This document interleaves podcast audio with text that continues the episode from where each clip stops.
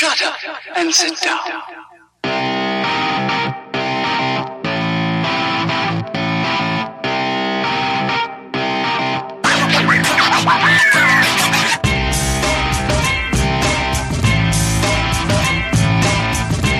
You're listening to The Bridge, keeping you connected with all things sports. Here's your host, John Lund. Hello, everyone. You're listening to The Bridge, keeping you connected with all things sports. I'm your host, John Lund, the multimedia sports enthusiast, bringing you this sports show. What's it like covering Major League Baseball for CBS Sports? We'll get into that and whatever else I happen to have up my sleeve on episode 61 of The Bridge. Greetings and salutations, everyone. Welcome back to another installment of The Bridge, coming to you live on Sports Radio America every Wednesday night, 7 to 8 p.m. Eastern Time, to bring you the best and brightest of the sports world. That's right, The Bridge is live on Sports Radio America every Wednesday night, though the show is technically pre recorded. If you do miss the live show, the podcast version of The Bridge is available 48 hours after the initial broadcast. Which means you can find the newest episode on iTunes or on my website at londonbridge.com on Friday nights. I'll save all the ways you can listen to The Bridge and where you can find the show until the end of this latest installment. If anything, you can call in or text into the show 24 7 at 929 Bridge 7. That's 929 274 3437. Contact the show with your questions, comments, stories, or hot takes, and you'll be featured in the next installment of The Bridge. All right, let's get into the fun stuff. Give me the siren.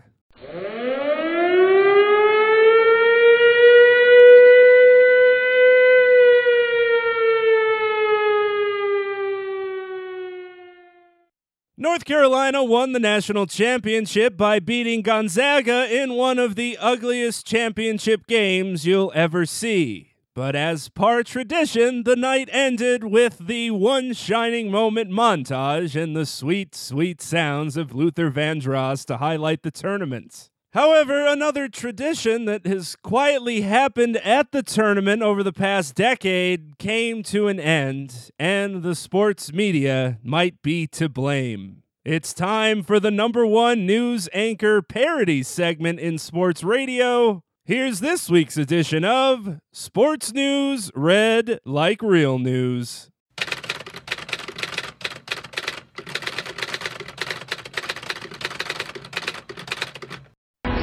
A tradition unlike any other. The Masters on CBS. That sacred phrase from sportscaster Jim Nantz is a tradition in itself and has been the tease for the Masters for the past several years. But Nantz has quietly taken part in his own personal tradition for the past several years as well while broadcasting at the NCAA Tournament Championship. That is, until the sports media ruined the moment. While the new champions are awarded their trophies and players and coaches are interviewed following the title game, another award has quietly been presented to a player, usually a senior, that inspires both on and off the court. That recipient is selected by Nantz, who then presents the player with his game worn suit tie.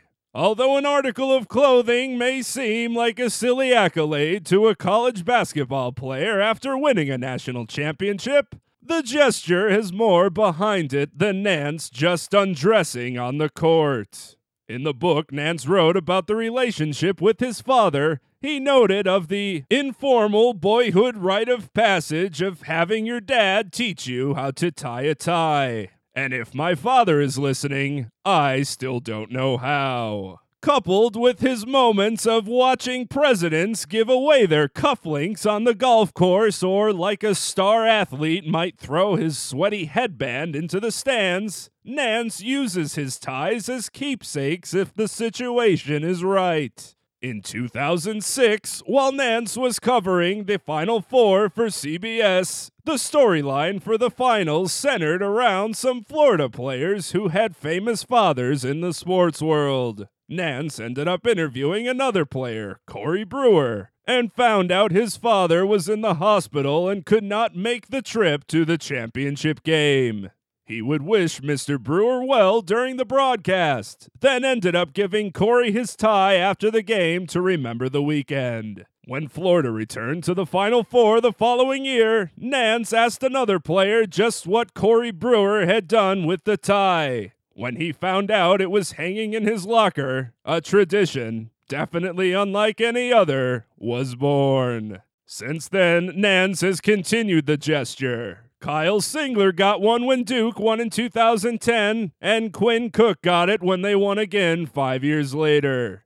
Darius Miller has won from Kentucky's 2012 championship. And rumors are that Mario Chalmers and Ty Lawson also received ties, though Nantz can't recall all of the players he's presented them to. The tie presentation has all but gone unnoticed by the national media for almost a decade. That is, until last year. When Nantz awarded his necktie to Villanova senior Ryan Arcidiacono after last year's title game, cameras caught the exchange, which prompted an on court interview with Nantz and became a topic of discussion during the post game interview with Villanova. Stories were written that tore Nantz to shreds for being a weirdo or a psychopath, and the meaning of the moment was usually lost. Hell, even Arcidiacono, who let his roommate wear the tie out the next night, has said the tie is now somewhere in his house, thrown along with his other saved Final Four items. So this year, as the Tar Heels celebrated, Nantz remained fully clothed. In a phone interview with USA Today Sports, he decided it should be a private moment and was never meant to receive so much national attention. However, the tradition isn't dead quite yet. Nantz also said that he might write a note and send a tie or call one of the North Carolina players. That is, once he's done broadcasting his second favorite tradition, unlike any other. I'm John Lund. For sports news, read like real news.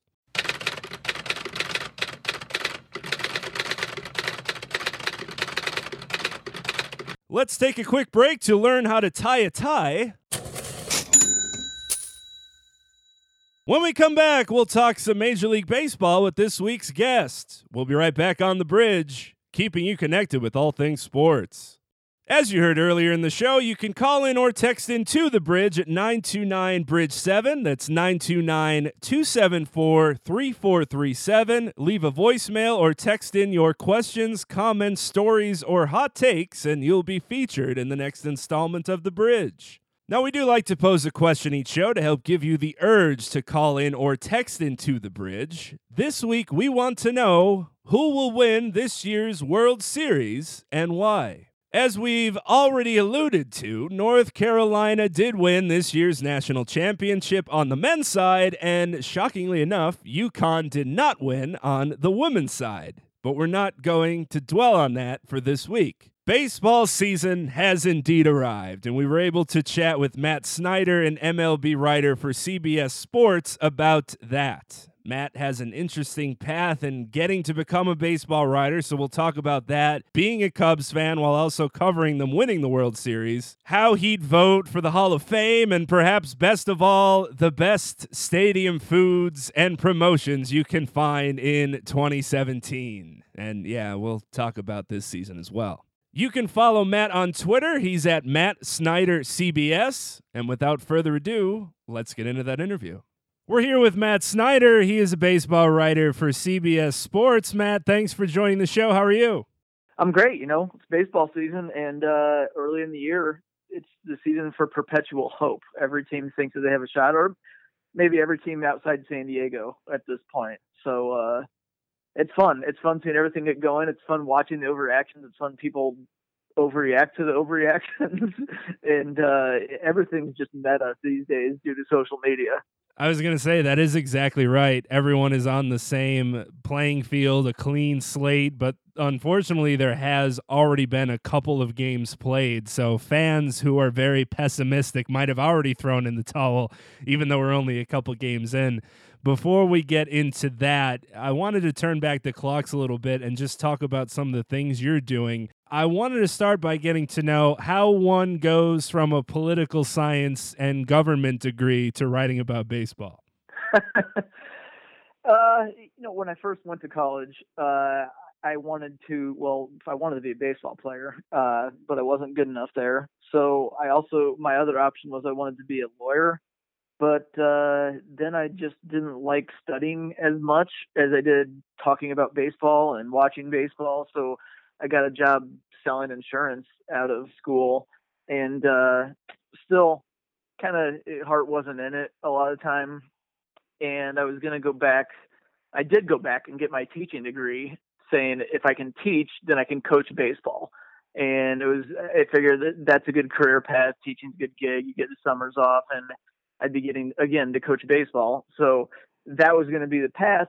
But then we had my daughter, and uh, kind of some of the nights where I would stay up with my daughter and let my wife try to sleep.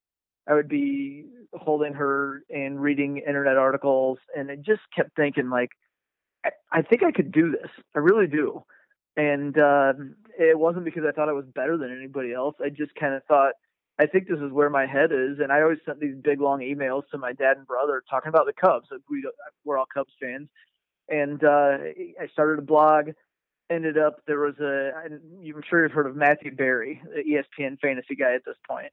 He had a contest on his old site, talentedmrroto.com. One of my friends said, "Hey, what about that?" So I entered the contest. I ended up coming in second. They hired me anyway. And from there, it was just contacts I made there. And then, oh, here's a job at AOL Fan House, and they got bought out. But I knew some people at CBS at this point. So everything just kind of snowballed. It was a lot of right place, right time, a lot of hard work. When you start out, it was basically no money for talentedmrroto.com, which I'm not blaming them. I'm just saying when I got hired on to, to write articles, that was the deal. They they couldn't pay us. So uh, you know, a big amalgamation of a lot of different things there. Was there ever a low point during the process? I'm sure when you first got started, there were probably a lot of late nights, a lot of lengthy articles, maybe not necessarily getting the views you would like to see or the comments that you might have liked to see. Was it a little bit of a struggle just to get wrapped up into that world until you were able to get some writing under your belt and really move forward with that? Yeah, I there, there's definitely times where people yelled at me about something and uh, like comment sections, or which by the way I don't read anymore. It's just not worth it. But at the time, it's oh wait, somebody commented, and you want to go read, and somebody just obliterates you. That sucks. And I don't care. You could be the most confident person in the world, but when somebody tells you you're awful because of this, this, and this, it, it, I think it has to hurt everybody at least a little bit. Um, in terms of specifics, there, I don't think there was any one insult. I mean, anytime that somebody comes after me and actually did make a mistake, that gets to me. But it's not because they of what they said. It's because I, I you should I should be better than that. And it doesn't happen nearly as much anymore. But when you're first getting into it, assigned to try to cover, you know, who are these uh, Tampa Bay Buccaneers fantasy guys for this week.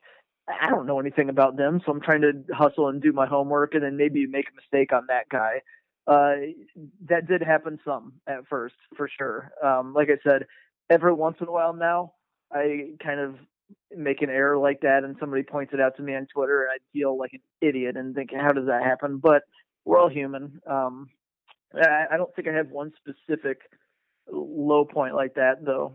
You've been lucky enough now, as the baseball writer for CBS Sports, to have covered the last six World Series and I guess it goes without saying that your favorite probably just happened. Yes. I think it would be everybody, regardless of if. I mean, it's it's the Cubs winning after 108 years. It was they're down 3-1. They came back. Game seven was an unbelievable game.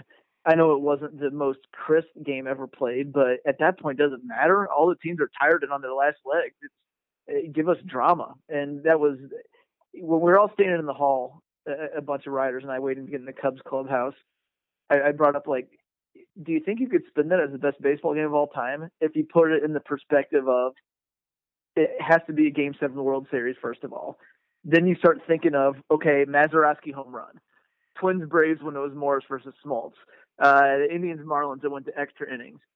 the Diamondbacks Yankees in 2001, uh, and I would also you could probably put up that Royals Giants game that was ended with Alex Gordon 90 feet away. It, none of those had the Cubs drought versus the Indians drought.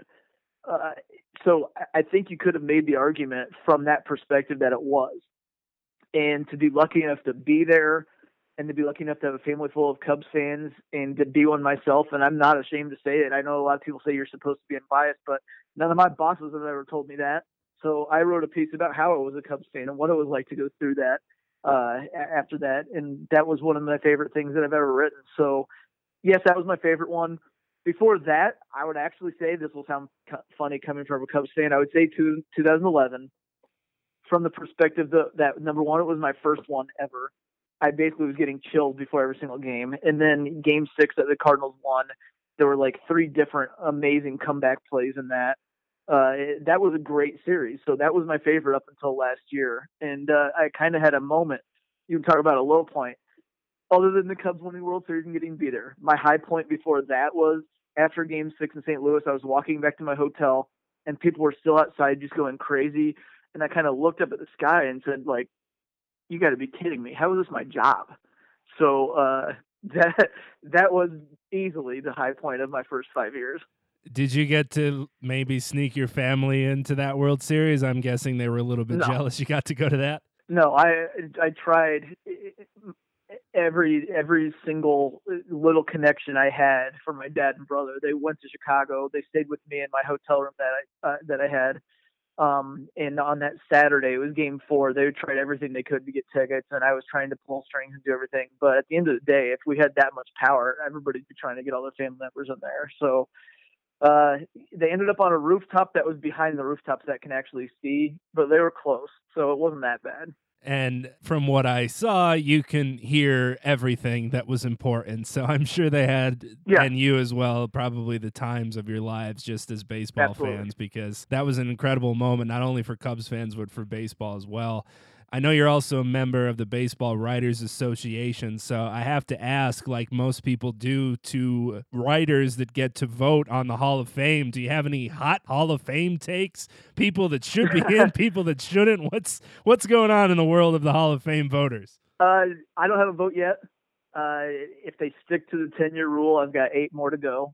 But uh, I'm a big hall, big hall guy more than a small hall guy. So like where I look right now, it, it, it's the pitching. Like I, I'm big on Mussina and Schilling, and I've actually written an article that there's an entire generation of pitchers not getting their due. If you go through every other decade, you have like the top 10 to 12 pitchers per, for the generation in the Hall of Fame, and this one right now has like six or seven.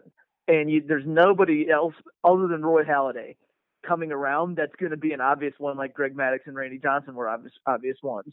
Your next two guys are Mussina and Schilling. So I absolutely think they should be in. They're getting penalized by how much of an offensive era it was, but they put up great numbers despite that offensive era. So I'm big on those guys. And uh, my rule on the PED thing is, has been and always will be, if you got busted while there was testing in place, you were trying to skirt the system. So I'm a no go on that. So I'm going to be a no on A Rod. I think I might change my mind on him because he was so much better than everybody else. But like Manny Ramirez is going to be a no for me forever. Um, Ryan Braun will be a no for me, even if he gets to the point where his numbers are in. But I'm big time yes on Barry Bonds and Roger Clemens. And, uh, you know, I, actually think Sammy Sosa and Gary Sheffield deserve better consideration as well. Their numbers are there offensively. And I know a lot of people use sabermetrics at this point to discount Sosa's case. But, I mean, I don't know how old you are, but from 98 to 2004, Sammy Sosa was one of the biggest superstars in the world in, in terms of playing baseball, and I, I can't just discount that based upon that I didn't like his defensive metrics or that his peak wasn't long enough. He hit over 600 home runs, and people act like he's a joke of a candidate. I, I, I'm not there on that one. Right. I was eight years old, and if it wasn't for being a Yankees fan, getting to see them win the World Series the first year I really got into baseball, the McGwire Sosa home run chase was definitely Absolutely. a highlight for me, as I'm sure it was for a lot of baseball fans. Just it was much seat TV, is what it was, and it really brought baseball back. And it's going to be interesting for you as well, along with a lot of younger writers per se that are going to have the opportunity to vote, because it seems like that newer guard is going to take take a different direction when it comes to having to decide the PED guys, the guys that may have been going under the radar when they should get more notice. I think we're going to be in for a lot of interesting discussion in the next couple years, especially now that votes are getting put out there and people aren't afraid to step on a platform and say, "Hey, this is why I voted for this guy." If Barry Bonds didn't talk to you because you weren't very nice to him or he just wasn't a very nice guy, the man could hit, so I'm putting him in. So it's definitely yeah. I, I, honestly, I don't care if anybody's ever been mean to me. I'm I, I can think of one particular guy who's per, really really rude to me. I'm not going to say it, and I never will say it because I don't think that matters. They they should be nice to us, but it's not part of their job description. I mean, it's it's a basic human principle. I think you should be be nice to people, but I'm not going to not give you a Hall of Fame vote because you were mean to me and my feelings got hurt. That's ridiculous. So I'm not going to be one of those guys no matter what.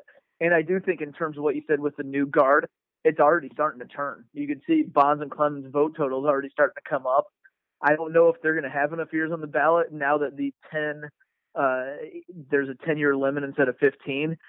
I think it's going to be close. I think in their ninth or 10th year, they're going to be really close. So it'll be interesting to see how it goes with those two. When it comes to writing for CBS Sports and specifically with the MLB, what's your typical day like as far as that goes? Are you looking for the trending stories or what interests you, or is it a little bit of both throughout the day to day life? Oh, it's a mix. Like if something is trending, we absolutely have to get it. Um, but you know, in terms of analysis, am I am I seeing anything that I want to write about? And um, it, you just kind of go from there. Like sometimes you see things during the course of the day, and it makes you think of something. Sometimes uh, my boss always calls it treadmill ideas. I somehow when I'm running on the treadmill, I think of stuff, and then like right when I get off, I run over and try to write it down. Like, hey, I got another treadmill idea. Uh, so sometimes like that, we you know we have weekly features. I do the power rankings. Uh, towards the end of the year, we'll do like the awards watches. How's the MVP race looking? Stuff like that. Um, it's a mix. You, you know, you want to hit on the SEO, you want to hit on trending topics, but you also want to write things that are original that other people are not doing and that people will find interesting. So, getting into baseball, starting a little bit bigger picture, a lot has been made in recent years about pace of play and trying to make the game more exciting. Are you okay as maybe a little bit younger of a fan with the state of the game, or is there something that you think could be implemented that would help it? I am generally, though, man, during the Cubs Dodgers NLCS, it got ridiculous. Some of those games were over four hours and they were nine inning games, even when they weren't that high scoring. And one thing I noticed in person, I don't think you notice on TV because they go to like ads or different spots when they're not in commercial, is in the what was it eighth inning of Game One, Cubs Dodgers when Montero hit the grand slam. I think I believe it was the eighth. Uh, the Dodgers went to the mound every single batter, every single batter, and that's a bit excessive to me. I, I mean, you got to know your game plans. I know it's important, but every single hitter, I, I'm not seeing that. I think that uh, you can start to limit the number of catcher visits. I know it's not like manager visits, but there there there can be some kind of limit on that. Also, I, am okay with a pitch clock. After the Pedro Baez taking 35 seconds to throw a pitch is ridiculous. I, I don't care if it's 16 like the rule says or if they up it to 20. But I think that it would be one of those things where a lot of people kicked and screamed at first, but then once you got used to it, nobody would even notice it because nobody would violate it anymore. Um, other than that, like you know, the intentional walk thing, I don't care. I, I thought it was kind of cool last night when Pujols just got intentionally walked and he just ran to first uh, without even any pitches being thrown. I don't think anybody's to miss those here in about two or three months. Um, it, mostly though, it's the time between pitches, and that's why I think if it's if you get the pitch clock and you tell the hitters you don't get to stand outside the box and do the Nomar Garciaparra or David or or David Ortiz uh, little routine there where you make everybody look at you and act like you actually have to do that routine. Um, those are the little things where they can make it start to get back to when it, the game took two hours and 45 minutes instead of three hours and 15 minutes. The World Baseball Classic obviously was this year as well. Did you see any correlation to some of the things that we've seen from other fan groups as far as the chance they do, how much fun not only the fans have, but the players from other countries are able to have during the game we don't necessarily always get to see that passion when we're watching games. Is there something that maybe that could help bring over to American baseball and, and maybe make things a little bit more fun, not only for the players, though that's going to take a lot longer, but for the fans, especially the younger generation?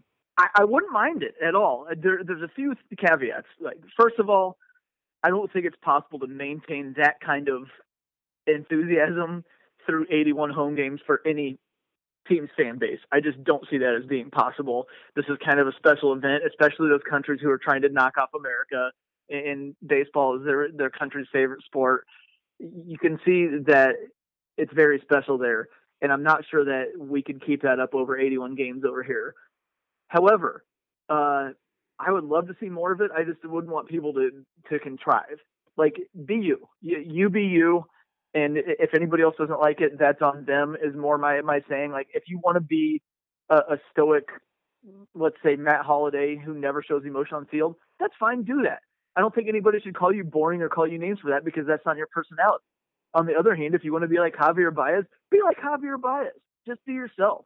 I, I I'm tired of everybody trying to police and act like the other everybody else has to act like how you want to eh, eh, want them to act. Now, showing up I, I understand that you might think a guy's showing you up, but unless he's staring you down, if he's just being genuinely happy, to me that's fine. Unless he's yelling at you and staring you down, okay, well then that's a problem. But in terms of oh, he watched it too long, give me a break, pitcher. You don't want to see him watch a home run, don't give one up. Continuing with the fun stuff, you recently ran down the best new and wild ballpark food items at MLB stadiums for 2017 hashtag food porn for everyone at home that might have read the article. I want to know oh, yeah. some of the delicacies that maybe we should take a road trip to and try to track down for this season.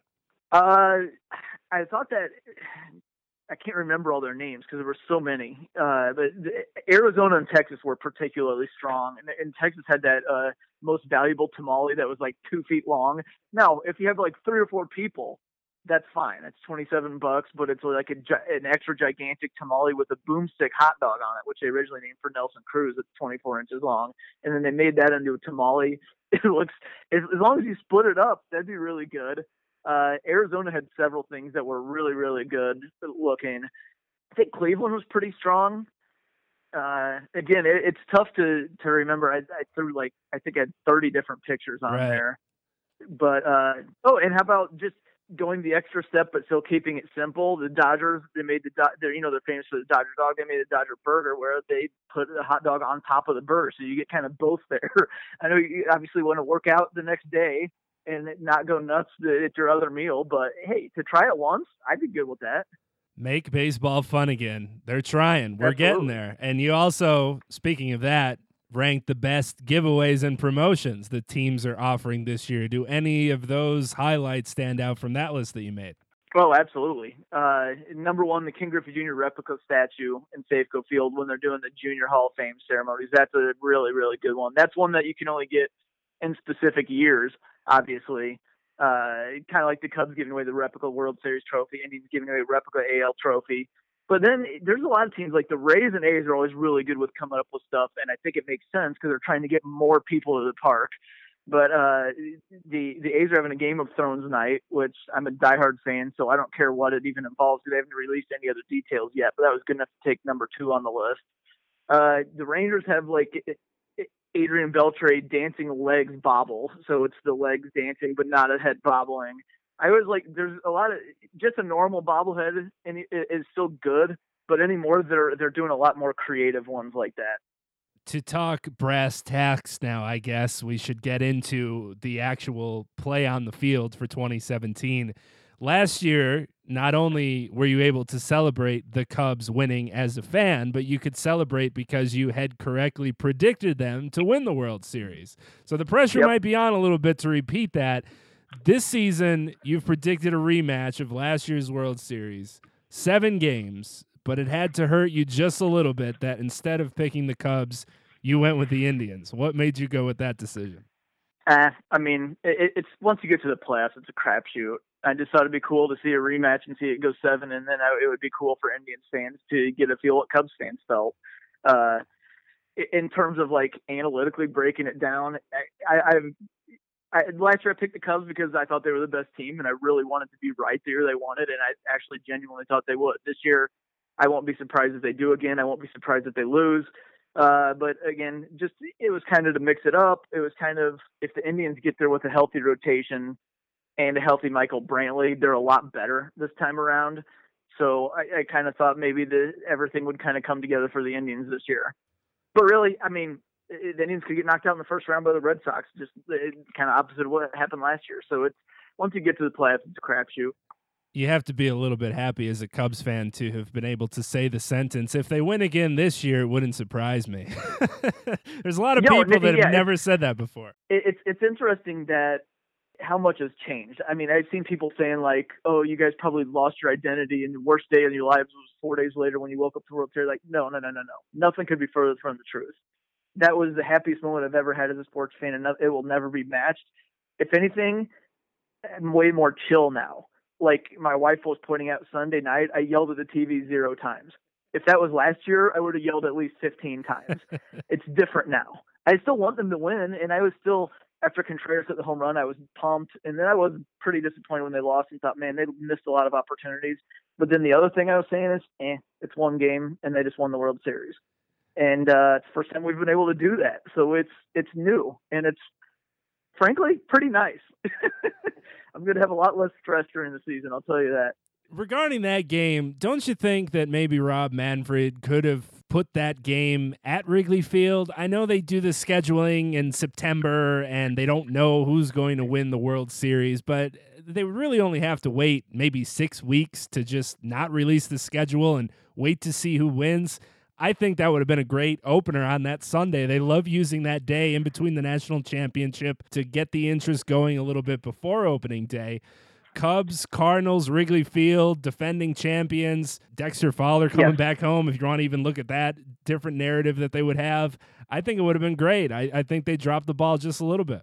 I think it should always be the first game is at the home of the defending World Series champion and they get their rings like the Royals hosting the Mets last year. It doesn't necessarily have to be against their opponents from the World Series, but the Royals hosting the Mets, getting their rings that night on opening night, that's what it should be every single year. Um, so you know, it's, Cubs fans have to wait a few weeks. Not that big of a deal, and uh, it, it might have been raining that day. I know it was raining all day Monday, but I, I feel like the three days are fine.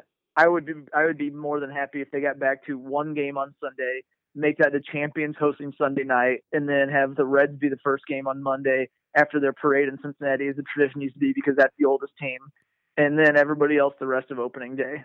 Aside from the Cubs and Indians, do you see any other surprise teams that could make a deep run, assuming that they stay healthy and play up to their potential for this year? Uh, surprise. I probably would have said the Mariners two days ago, but Drew Smyly being down in the rotation for he's on the 60 day DL right now. That really puts a damper on that. I don't think they're surprised, but the Astros could definitely definitely do it. Again, not a surprise. Dodgers Nationals are right there. Mets if their staff stays healthy are right there. Red Sox are obviously right there. Um, it's a surprise in the bad way. I don't like the Rangers at all.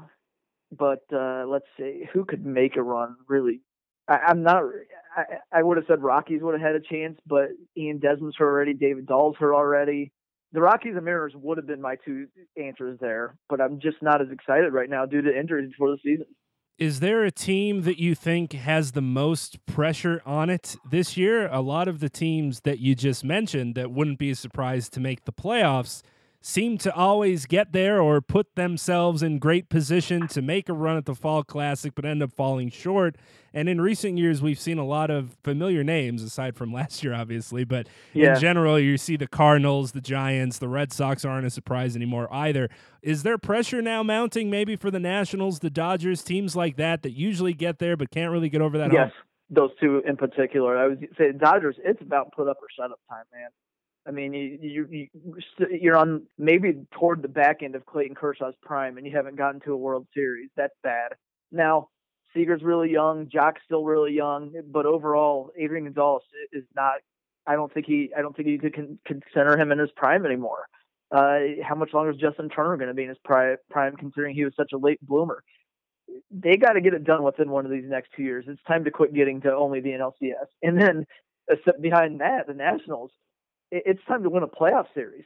You know, you sitting here between you got the Harper and Strasburg number one picks back to back.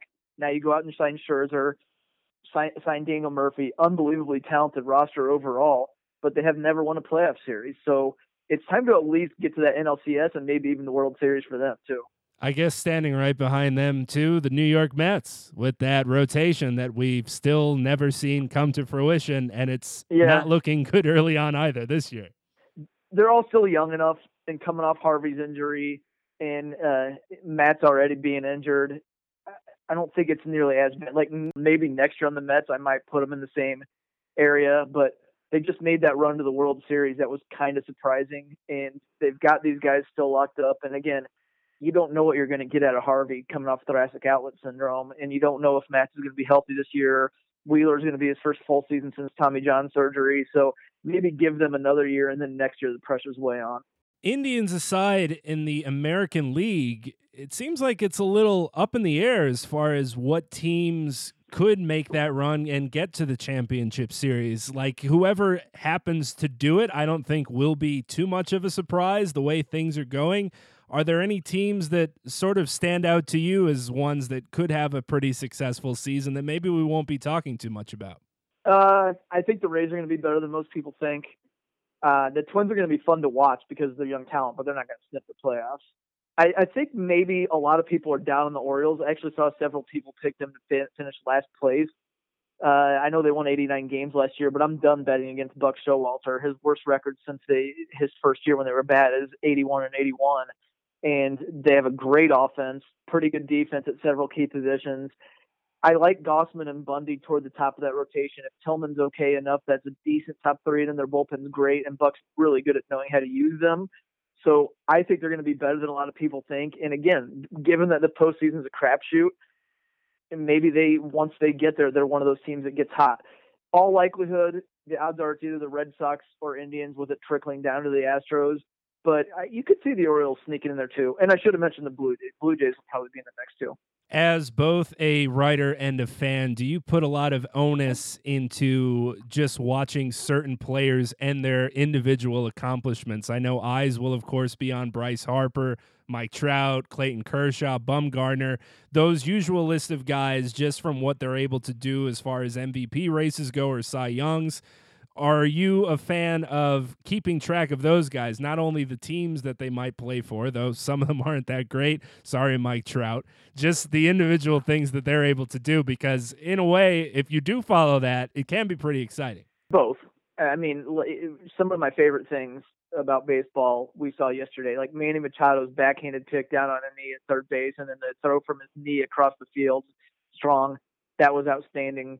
Uh, seeing Mike Trout hit a low line drive for a home run was ridiculous. It's just fun to see those types of superstars get back and do their thing.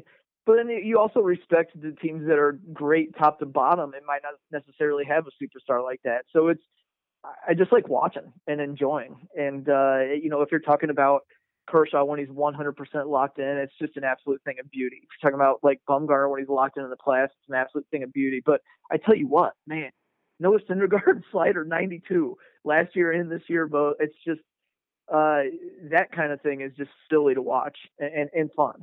There's a lot of fun things going on in baseball, and definitely plenty for you to have to watch. And it was a pleasure getting to talk to you and, and get a little bit more amped up for the baseball season. People need to realize that baseball can be incredibly exciting, and especially for somebody that gets to cover it. So thanks again, Matt, for coming on and breaking down some things for us, letting us know what we should expect to see this year. And if we just want to go for the food and the free promotions, we can do that as well. So continued success what you're up to and uh, keeping us informed on what's going on with baseball. And hopefully, it'll be another exciting season for us. And as a Cubs fan yourself, I'm sure you wouldn't mind seeing them make a great run again. Hey, thanks for having me and uh, take care.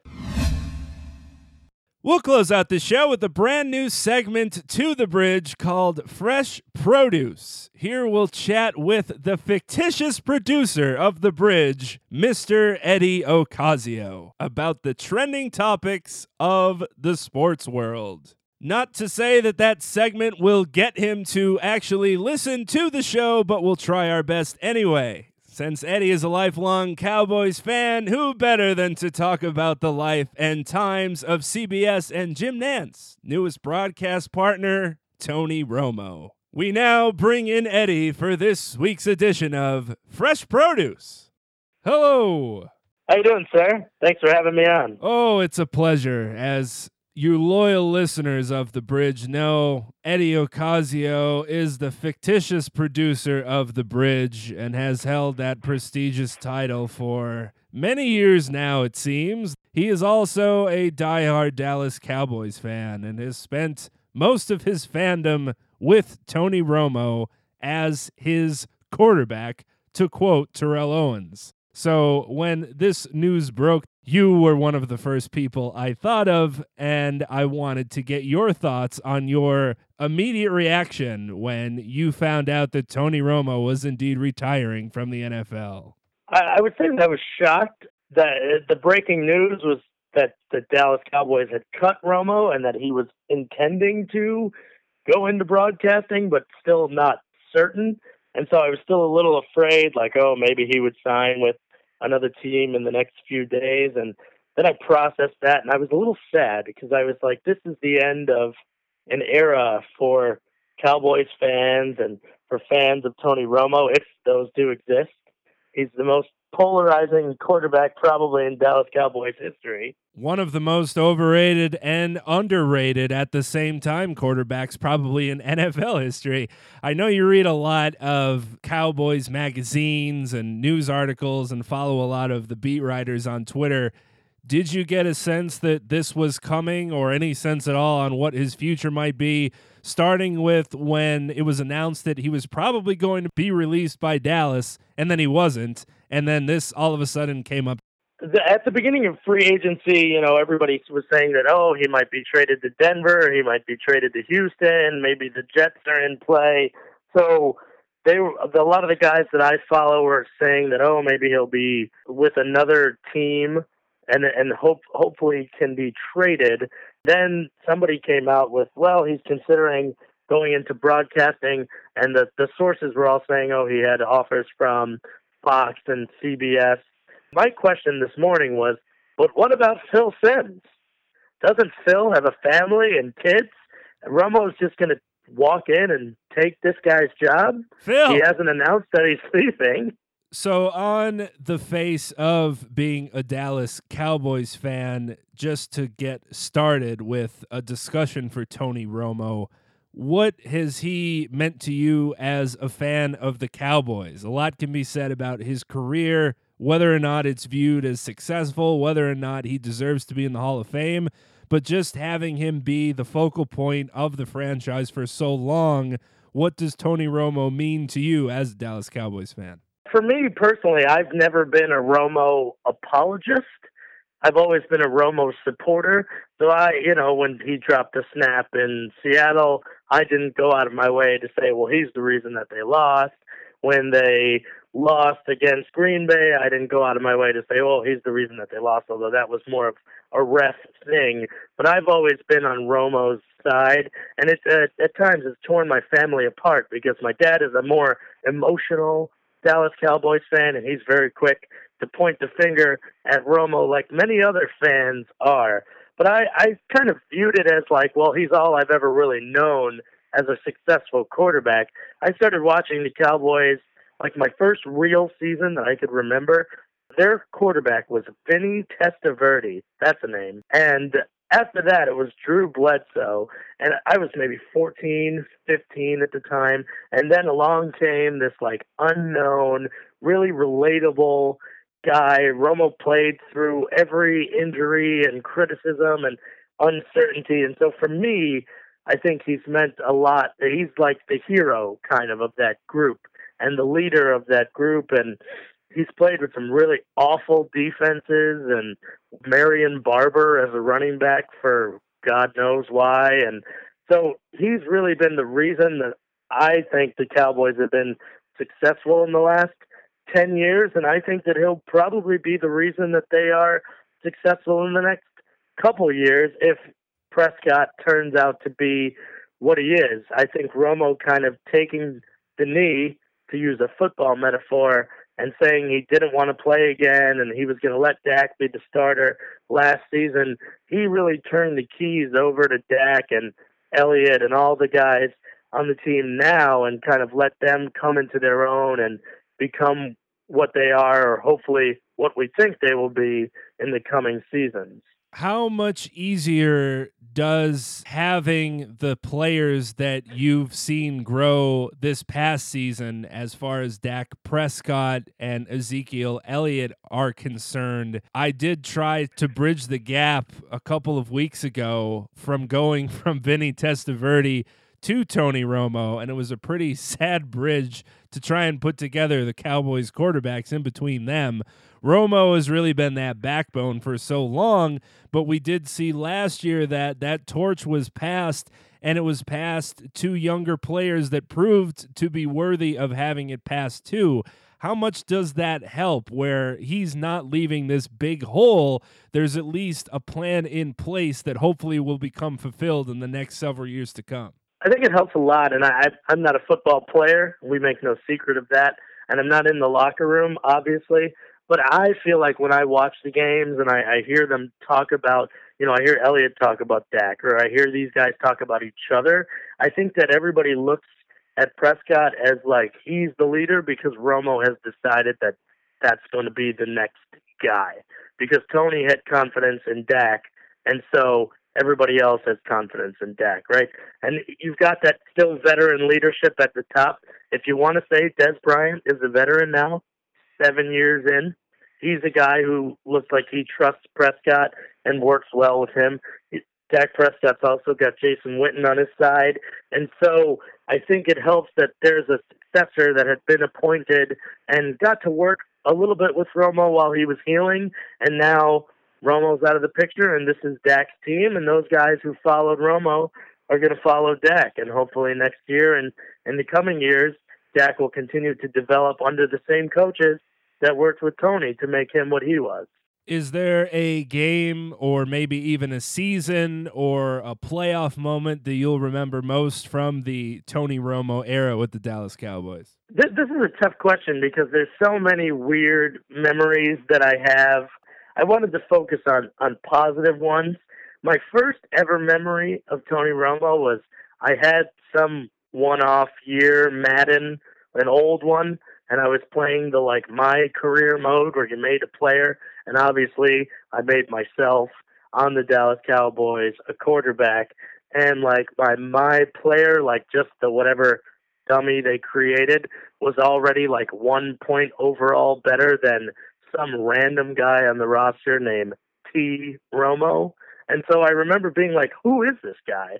And then like that season was when he burst onto the scene. So I always think of that as like a weird, like, wow, he was in Madden and I didn't even know who he was.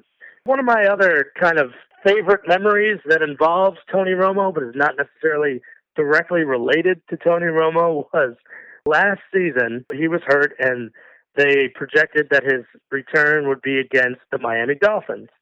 So I was eagerly awaiting his return against the Miami Dolphins, as all Cowboys fans were, hoping that he would come back and the Cowboys would win their last six games and make a wild card, blah, blah, blah.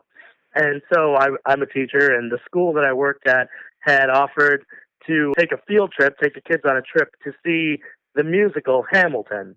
Yes, that Hamilton. They said because I was a chaperone, my ticket would be free. I had no idea what Hamilton was and I had no idea that it was the hottest musical on Broadway and that the tickets were selling for thousands of dollars. And so I said to my boss, "Oh no, sorry, I'm busy Sunday. I got to watch Tony Romo return against the Miami Dolphins." And I didn't go to the musical.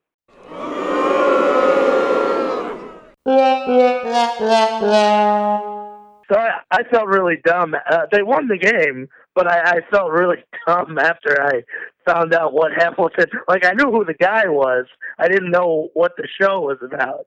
Let it also be known to the listeners that Eddie is a history major at his craft of being a teacher, so maybe you should have put two and two together for that. That it could have been a historical type of play for you to see. It's also a really embarrassing story to tell people because every time they're like, "You you had a ticket to, to see Hamilton and you did what?" Yeah, I I, wa- I watched Tony Romo beat the three and ten Miami Dolphins. Wait, were were you at the game? No. oh no, the game was in Miami. I just watched it on TV. But in terms of his actual play, I kind of broke it down into the there's the gritty Romo and then there's the like, wow, did that guy really just do that? And so for the gritty Romo, I would say I remember the the broken rib game against the 49ers that they came down and they won in overtime. He threw like a 74 yard slant to Jesse Holley, who I follow on Twitter. There's the other Giants game when they were eight and eight and they didn't make it into the playoffs because they lost in week 17. He broke his hand when he was following through. On he hit somebody's helmet and he broke the hand and was still playing in the game. They eventually lost the game, but I he stayed in the entire time.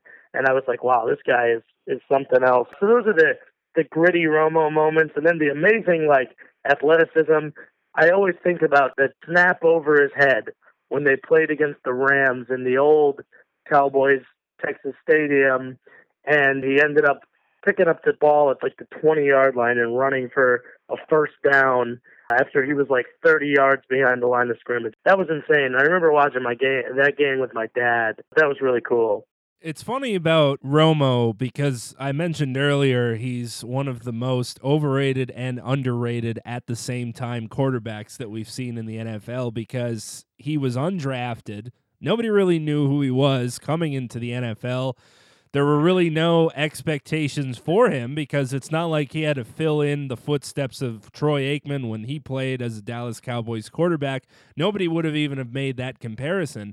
So for him to be able to do what he's done throughout his career just on its face is remarkable in itself. But I made this sort of comparison today where if you could have one word for Romo, I chose the word almost because everything that he's done while as incredibly successful as he's been he's never been able to get over that hump to get to the ultimate goal of a Super Bowl championship. There was the almost snap in the Seattle game, as we remember, where he almost was able to run it in.